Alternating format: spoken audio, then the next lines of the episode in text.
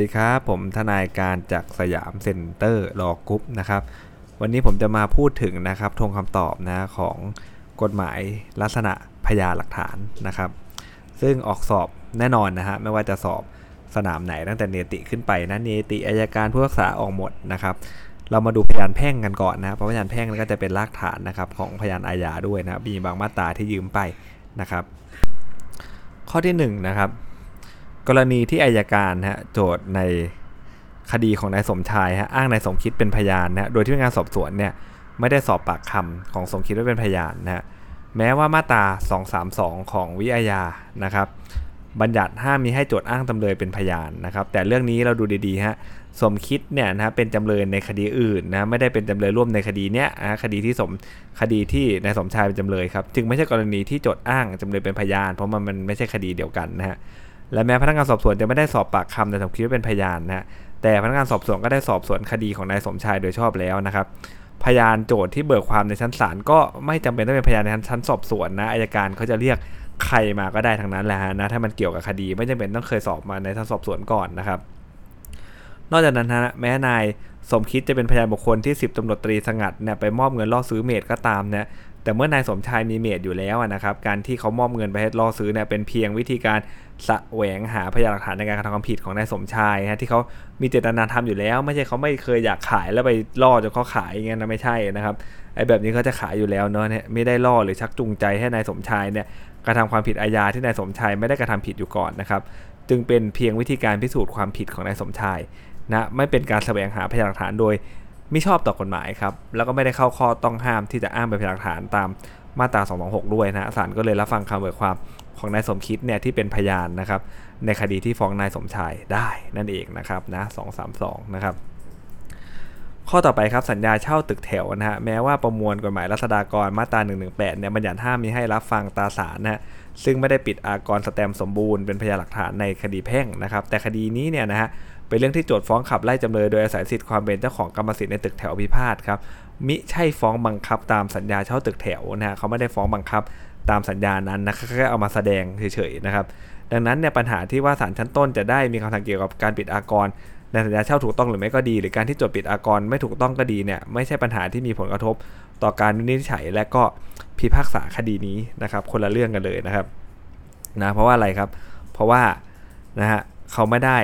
ฟ้องให้บังคับตามสัญญาเช่าตึกแถวแต่อย่างใดนะครับส่วนสัญญาเช่าตึกแถวครับแม้ว่าโดยผลของกฎหมายวิธีพิจารณาความแพ่งมาตราแปดสิบหกเนี่ยจะให้ศาลปฏิเสธไม่รับฟังพยานหลักฐานที่ไม่เสียค่าธรรมเนียมนะตามตารางอะไรก็ว่าไปนะแต่เนื่องจากเป็นการยื่นพยานหลักฐานฝ่าฝืนต่อบทบัญญัตินะครับแห่งประมวลกฎหมายแม้จะชำระค่าธรรมเนียมอ้างเอกสารนั้นนะครับกฎหมายกำหนดให้ผู้อ้างมีหน้าที่ชำระตั้งแต่เมื่อส่งเอกสารแต่ไม่ใช่ต้องชำระทันทีเมื่อส่งครับผู้อ้างสามารถชำระได้ก่อนที่ศาลจะพิพากษาดังนั้นอะไรฮะการที่ศาลชั้นต้นได้มีคำสั่งให้โจทก์ชำระค่าธรรมเนียมอ้างเอกสารก่อนที่ศาลจะมีคำพิพากษาจึงชอบที่จะทำได้นะครับแล้วเมื่อโจทก์ได้ชำระค่าธรรมเนียมอ้างเอกสารแล้วศาลย่อมฟังสัญญาซื้อขายตึกแถวเป็นพยานหลักฐานได้นะก็คือว่านะครับข้อตัวอย่างของฝั่งจำเลยเขาก็คงจะบอกว่าเอ้ยมันไม่ได้แปะตั้งแต่ตอนที่เมื่ออ้างส่งนะครับหรือว่าตอนยื่นฟ้องอะไรก็ว่าไปนะฮะนะครับแต่ตามกฎหมายคือก็ต้องนะครับจ่ายค่าธรรมเนียมก่อนที่ศาลชั้นต้นจะมีคำพิพากษาแค่นั้นก็ชอบแล้วที่จะทำได้นั่นเองนะครับข้อต่อไปนะโจทก์และจำเลยที่หนึ่งเนี่ยทำสัญญาจะซื้อจะขายที่ดินพิพาทโดยทำหลักฐานเป็นหนังสือฮะเป็นกรณีที่กฎหมายบังคับให้ต้องมีพยานเอกสารมาแสดงนะครับนะห้ามมีให้คู่ความนำสืบพยานบุคคลประกอบข้ออ้างอย่างใดอย่างหนึ่งนะฮะเมื่อได้นำเอกสารมาแสดงแล้วว่ายังมีข้อความเพิ่มเติมตัดทอนเปลี่ยนแปลงแก้ไขนะตามมาตราเก้าสิบสี่ขอนะครับนะกฎหมายบังคับปุ๊บนะเอาพยานหลักฐานมาแสดงแล้วเนี่ยก็ห้ามไม่ให้นำสืบนะฮะประกอบข้ออ้างนะครับว่ายังมีข้อความเพิ่มเติมตัดทอนเปลี่ยนแปลงแก้ไขอีกไม่งั้นจะทำเอกสารทำไมถูกไหมฮะการที่จำเลยที่หนึ่งเนี่ยนำสืบพยานบุคคลว่าโจทก์ลงลายมือชื่อนะฮะในสัญญาซื้อขายในฐานะตัวแทนเชิดนะครับโจทก์จึงไม่ใช่คู่สัญญากับจำเลยที่หนึ่งไม่มีอำนาจฟ้องนั้นเนี่ยเป็นการนำสืบเพื่ออะไรครับเพื่อไม่ให้จำเลยที่หนึ่งต้องผูกพันหรือรับผิดนะตามสัญญาที่ทำไว้กับโจทก์นะครับเป็นการนำสืบเปลี่ยนแปลงแก้ไขข้อความในเอกสารจะนำสืบพยานบุคคลไม่ได้นะครับต้องห้ามตามเก้าสิบสี่ขอนะฮะส่วนที่จำเลยที่สองครับนำสืบพยานบุคคลว่าซื้อที่ดินพิพาทจากจำเลยที่หนึ่งในราคา หกแสน นะครับไม่ใช่ราคา สามแสน บาทนะเป็นการนำสืบเพื่อแสดงว่าอะไรครับจำเลยที่สองเนี่ยซื้อที่ดินพิพาทมาโดยไม่รู้ว่าเป็นทางให้โจทก์เสียเปรียบเนอะไม่ใช่นำสืบเพื่อบังคับหรือไม่บังคับเห็นไหมฮะ ตามสัญญาซื้อขายไม่ใช่เพื่อบังคับหรือไม่บังคับนะแค่จะพิสูจน์ได้เห็นว่าเฮ้ยซื้อมันในราคาปกติไม่ได้ซื้อมันราคาที่ต่ำกว่าปกตินะครับนะจึงอะไรครับตรงนี้สำคัญนะจึงไม่ใช่กรณีที่มีกฎหมายเนี่ยบังคับให้ต้องมีพยานเอกสารมาแสดงนะการนำสืบพยานบุคคลของจำเลยที่สองดังกล่าวจึงไม่ต้องห้ามตามเก้าสิบสี่อนุขอนั่นเองนะครับข้อต่อไปนะฮะตามมาตราสองสามเจ็ดทวีวรรคหนึ่งนะครับก่อนฟ้องคดีอาญาต่อศาลถ้ามีเหตุจำเป็นอันเป็นการยากแก่การนำพยานมาสืบในภายหน้าครับอัยการก็มีสิทธิ์ที่จะยื่นคำร้องให้ศาลเนี่ย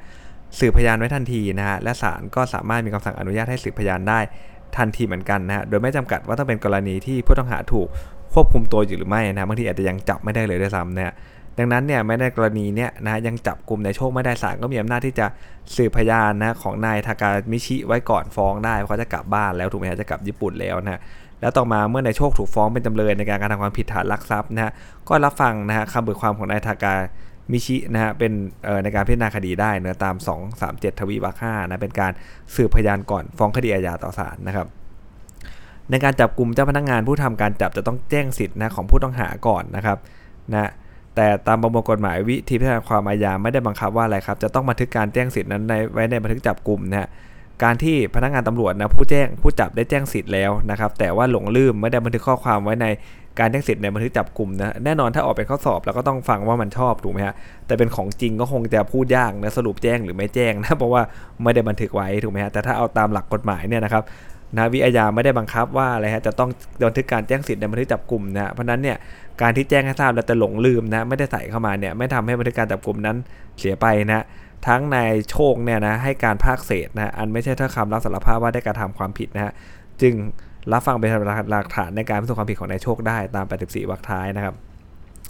การถามความให้การผู้ต้องหาครับเมื่อพนักงานสอบสวนแจ้งสิทธิ์ให้ผู้ต้องหาทราบนะฮะตาม หนึ่งสามสี่ทับสี่ แล้วนะถ้อยคำใดๆที่ผู้ต้องหาเนี่ยให้ไว้ต่อพนักงานสอบสวนภายหลังการแจ้งสิทธินั้นสามารถรับฟังเป็นพยานหลักฐานพิสูจน์ความผิดของผู้ต้องหาได้ทั้งนั้นนะครับกรณีตามปัญหาครับก่อนถามคำให้การนายโชคเนี่ยพนักงานสอบสวนเนี่ยก็ได้แจ้งสิทธิ์นะฮะตามมาตรา หนึ่งสามสี่ทับสี่ วรรคหนึ่งให้ทราบแล้วครับคำให้การของนายโชคแม้ครั้งแรกจะให้การโดยไม่มีรายละเอียดอื่นเลยก็สามารถรับฟังได้นะเป็นพยานหลักฐานในการพิสูจน์ความผิดของนายโชคได้นะครับแต่ในการสอบสวนเพิ่มเติมล่ะต้องแจ้งอีกหรือเปล่านะฮะนะครับต้องแจ้งให้นายโชคทราบว่าถ้อยคำที่ให้การนั้นอาจใช้เป็นพยานหลักฐานในการพิจารณาคดีได้นะซึ่งเรื่องดังกล่าวพนักงานสอบสวนจะต้องให้นายโชคเนี่ยนะครับนะแจ้งนะครับนะทราบตามมาตรา หนึ่งสามสี่ทับสี่ วรรคหนึ่งอนุหนึ่งนะครับการที่พนักงานสอบสวนไม่แจ้งนะครับเป็นการไม่ปฏิบัติปฏิบัติตามที่กฎหมายบัญญัติไว้ทำให้คำให้การชั้นสอบสวนนายโชคที่เพิ่มเติมเนี่ยรับฟังเป็นหลักฐานในการพิสูจน์ความผิดของนายโชคไม่ได้ตามมาตรา หนึ่งสามสี่ทับสี่ วรรคท้ายนั่นเองนะครับข้อต่อไปครั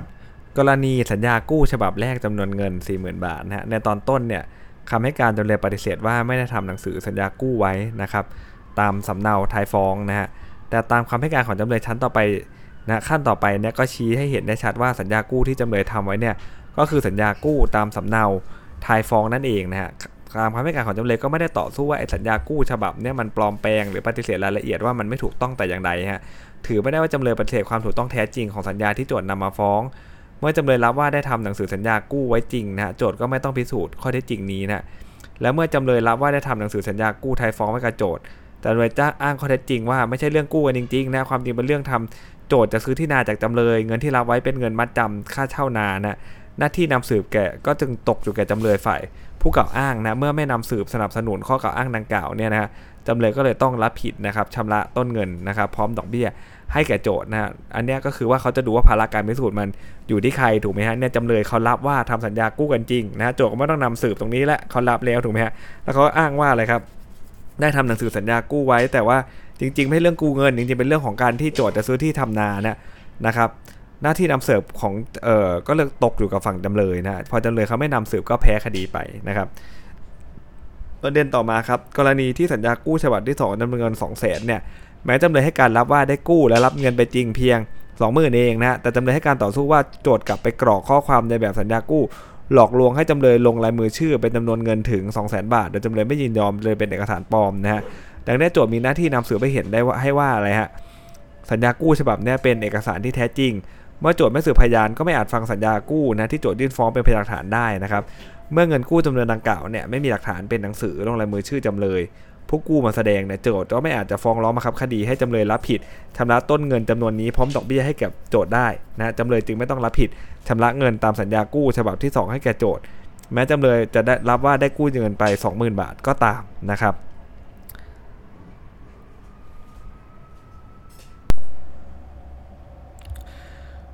ข้อต่อไปนะฮะประเด็นตามคำฟ้องนะครับมีดังนี้ฮะ หนึ่ง โจทย์เป็นเจ้าของที่พิพาท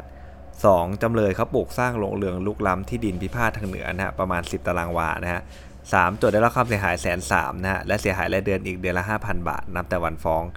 สี่ ครับโจทย์มอบหมายให้ทนายความมีหนังสือบอกกล่าวให้จำเลยรื้อถอนโรงเรือนและชดใช้ค่าเสียหายแล้วนี่คือประเด็นตามคำฟ้องนะฮะประเด็นของคำให้การเป็นดังนี้ฮะที่ดินสาธารณเอ่อที่ดินพิพาทเป็นสาธารณสมบัติของแผ่นดินไม่ใช่ที่ดินโจทย์นะสองครับจำเลยปลูกสร้างโรงเรือนลุกล้ำที่ดินพิพาทโดยสุจริตนะฮะต้องบังคับตามหนึ่งสามหนึ่งสองนะสามครับหากศาลฟังว่าที่ดินพิพาทเป็นของโจทย์จำเลยก็ได้กรรมสิทธิ์โดยการครอบครองปรปักษ์แล้วนะสี่ถ้าโจทย์เสียหายหรือไม่จำเลยไม่ทราบไม่รับรอง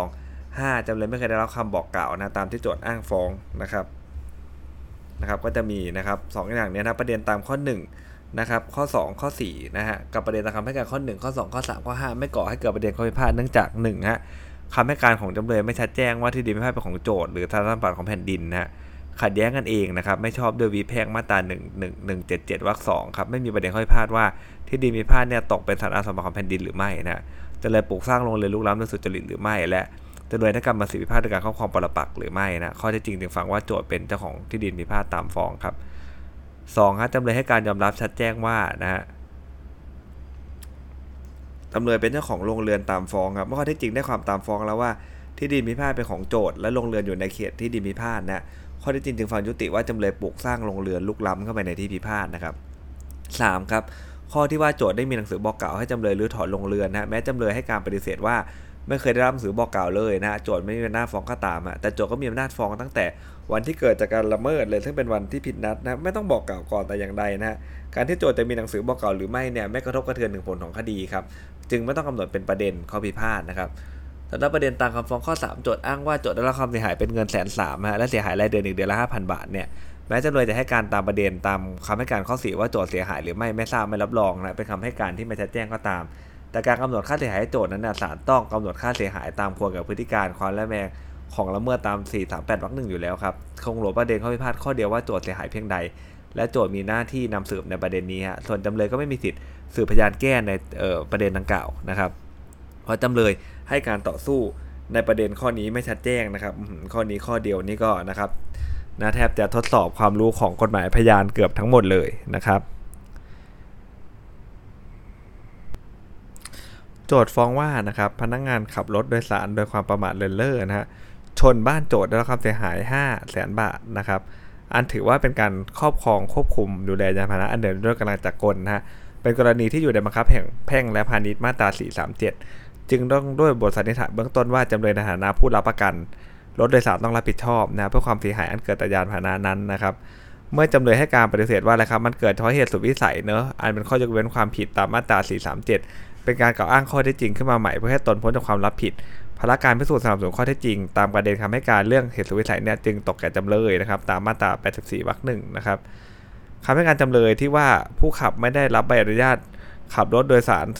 เอ่อโดยสารสาธารณะฝ่าฝืนเงื่อนไขตามกรมธรรมประกันภัยนะเป็นข้อยกเว้นตามกรมธรรมประกันภัยเนี่ยเป็นการกล่าวอ้างข้อเท็จจริงขึ้นมาใหม่จำเลยก็มีสิทธิ์ที่จะต้องมีภาระพิสูจน์ตามที่กล่าวอ้างนะครับ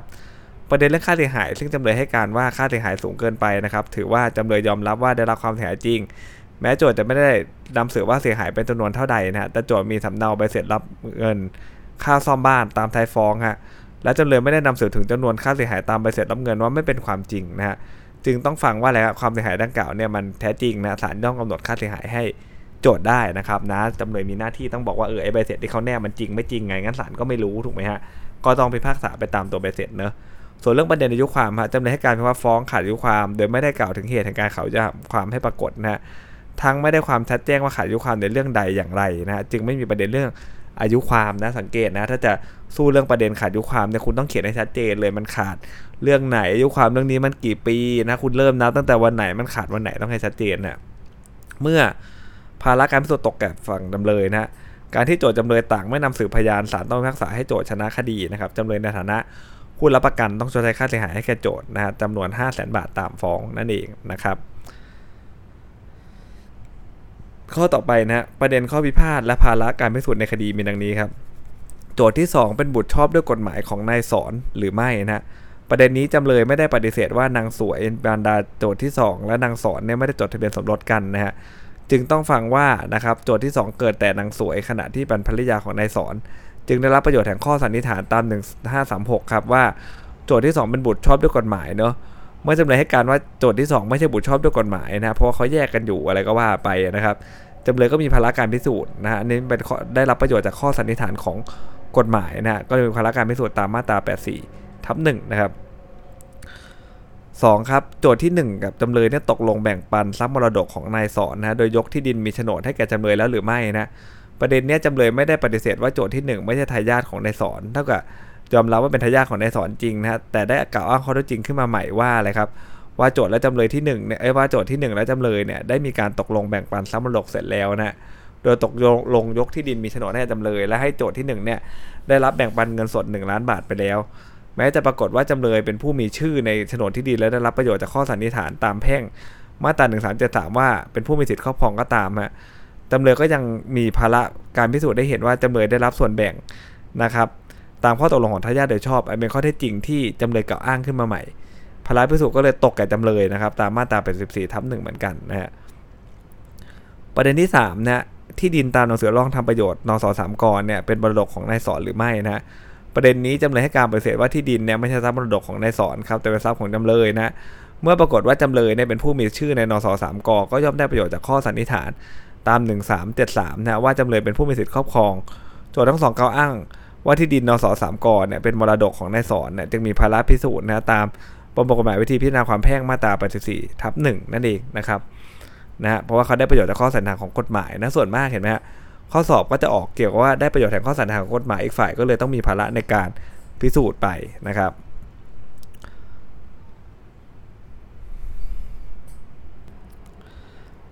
ข้อต่อไปนะฮะการที่จำเลยให้การต่อสู้เกี่ยวกับมูลหนี้ตามสัญญากู้ยืมเงินฉบับแรก สองหมื่นบาทครับว่าได้กู้ยืมเงินตามฟ้องจริงนะแต่จำเลยได้รับเงินเพียงแค่ หนึ่งหมื่นสองพัน เองนะเหตุที่มันเป็น สองหมื่น เพราะว่าอะไรฮะเอา แปดพัน น่ะที่เป็นดอกเบี้ยเกินอัตราไปรวมนะฮะเป็นอะไรครับกรณีที่จำเลยโต้แย้งเกี่ยวกับจำนวนเงินที่กู้ยืมจากโจทย์นะครับอันเป็นการต่อสู้ว่าหนี้ตามสัญญาบางส่วนไม่สมบูรณ์นะจำเลยย่อมนำสืบพยานบุคคลได้ตามมาตราเก้าสิบสี่วรรคท้ายในว่าหนี้นั้นไม่สมบูรณ์นะกรณีพวกนี้มันไม่ใช่การนำสืบพยานบุคคลเปลี่ยนแปลงแก้ไขข้อความในเอกสารกู้ยืมเงินซึ่งต้องห้ามตามเก้าสิบสี่วรรคหนึ่งอนุขอนะครับไม่ต้องห้ามนะเพราะว่ามันเป็นการนำสืบว่าหนี้มันไม่สมบูรณ์นะหนี้มันมีการรวมนะดอกเบี้ยที่นะครับเกินอัตราที่กฎหมายกำหนดไปด้วยนะครับส่วนที่จำเลยให้การต่อสู้เกี่ยวกับมูลหนี้ตามสัญญากู้ยืมเงินฉบับที่สองจำนวน หนึ่งหมื่นบาทว่าจำเลยได้ทำหนังสือกู้ยืมเงินจริงนะแต่ได้รับเงินเพียง เก้าพันบาทเพราะโจทย์คิดดอกเบี้ย หนึ่งพันบาทและหักออกนะฮะจำเลยไม่ได้การต่อสู้ว่าดอกเบี้ยที่โจทย์หักไว้นะมันเกินอัตราที่กฎหมายกำหนดหรือไม่อย่างไรนะอาจจะมีผลทำให้ข้อตกลงเรื่องดอกเบี้ยเนี่ยนะครับเป็นโมฆะและหนี้ตามสัญญาบางส่วนไม่สมบูรณ์จึงต้องห้ามไม่ให้นำสืบพยานบุคคลเปลี่ยนแปลงแก้ไขข้อความในสัญญากู้ยืมเงินตามเก้าสิบสี่วรรคหนึ่งอนุขอเห็นไหมฮะมันไม่เหมือนกันเลยนะครับถ้าสู้เรื่องดอกเบี้ยเกินอัตราเอามารวมเนี่ยมันเป็นการบอกว่าหนี้มันไม่สมบูรณ์ถูกไหมฮะแต่ถ้าสู้แค่ว่าเฮ้ยได้รับเงินโจทย์คิดดอกเบี้ยเกิน หนึ่งพันบาทแล้วหักเอาไว้เลยจริงๆจำนวนเงินมันไม่จำนวนนั้นอะไรเงี้ยฮะไม่ได้บอกเลยครับว่าว่าไอ้ตัวดอกเบี้ยที่หักไว้เนี่ยมันเกินอัตรากฎหมายกำหนดไว้หรือไม่อย่างไรที่จะทำให้ดอกเบี้ยเนี่ยเป็นโมฆะและนี่ตามสัญญาบางส่วนมันไม่สมบูรณ์นะถ้าเป็นแค่เนี้ยนะครับจะต้องห้ามไม่ให้นำสืบพยานบุคคลเปลี่ยนแปลงแก้ไขข้อความในเอกสารกู้ยืมเงินทันทีนะส่วนมูลหนี้ตามเช็คครับการที่จำเลยอ้างว่าเดิมจำเลยมีความผูกพันต้องรับผิดต่อโจทย์ตามสัญญากู้ยืมเงินนะฮะตามเช็คที่จำเลยสั่งจ่ายให้แก่โจทย์เพื่อประกันชำระหนี้ของนายรวยนะฮะต่อมาเจรจาตกลงกันนะฮะให้จำเลยรับผิดเฉพาะตามสัญญากู้ยืมเงินส่วนหนี้ตามเช็คนั้นนะโจทย์จะไปเรียกร้องจากนายรวยเองนะฮะดังนั้นเนี่ยข้อตกลงระหว่างโจทย์และจำเลยไม่เข้าไปลักษณะสัญญาปฏิบัตินอมยอมความเพราะว่าไม่ใช่สัญญาระงับข้อพิพาทอันใดอันหนึ่งซึ่งมีอยู่หรือจะมีขึ้นให้เสร็จประดอมผ่อนผันให้แก่กันนะฮะแต่เป็นสัญญาประเภทหนึ่งนะครับเมื่อจำเลยนำแคชเชียร์เช็คเนี่ยมาจ่ายให้โจทย์ในการชำระหนี้อย่างอื่นแทนการชำระหนี้ที่ตกลงกันไว้ด้วยตัวเงินตามสามสองหนึ่งนะฮะเมื่อโจทย์ได้รับเงินตามแคชเชียร์เช็คแล้วเนี่ยสิทธิเรียกร้องให้จำเลยชำระหนี้ตามเช็คมันย่อมระงับไปนะฮะกรณีนี้กฎหมายไม่ได้บัญญัติบังคับเลยว่าต้องมีหลักฐานเป็นหนังสือลงลายมือชื่อผู้รับผิดถึงจะฟ้องร้อง บังคับคดีหรือยกขึ้นเป็นข้อต่อสู้คดีได้นะดังนั้นการที่จำเลยเนี่ยนำสืบพยานบุคคลตามข้อต่อสู้ในคำให้การดังกล่าวเนี่ยจึงไม่ถือเป็นการนำสืบพยานบุคคลเพิ่มเติมตัดทอนเปลี่ยนแปลงแก้ไขข้อความในเอกสารอันจะต้องห้ามตามข้อสี่วรรคหนึ่งอนุขอนะครับจำเลยก็ย่อมนำพยานบุคคลเนี่ยมาสืบตามข้อต่อสู้ได้เราสังเกตเลยว่าเรื่องนี้นะมันคืออะไรครับมันคือสรุปง่ายๆฮะมันไม่ใช่กรณีที่กฎหมายบังคับให้ต้องมีพยานเอ่อมีหลักฐานเป็นหนังสือนะครับกฎหมายไม่ได้บังคับว่าให้ต้องมีพยานหลักฐานเป็นหนังสือเลยนะครับมันไม่ใช่สัญญาปณีประนอมยอมความแต่มันเป็นสัญญาประเภทหนึ่งแค่นั้นเองนะครับนะเป็นการชำระหนี้อย่างหนึ่งที่ได้ตกลงกันไว้ด้วยตั๋วเงินนะครับเรื่องข้อนี้ก็ยากพอสมควรนะฮะ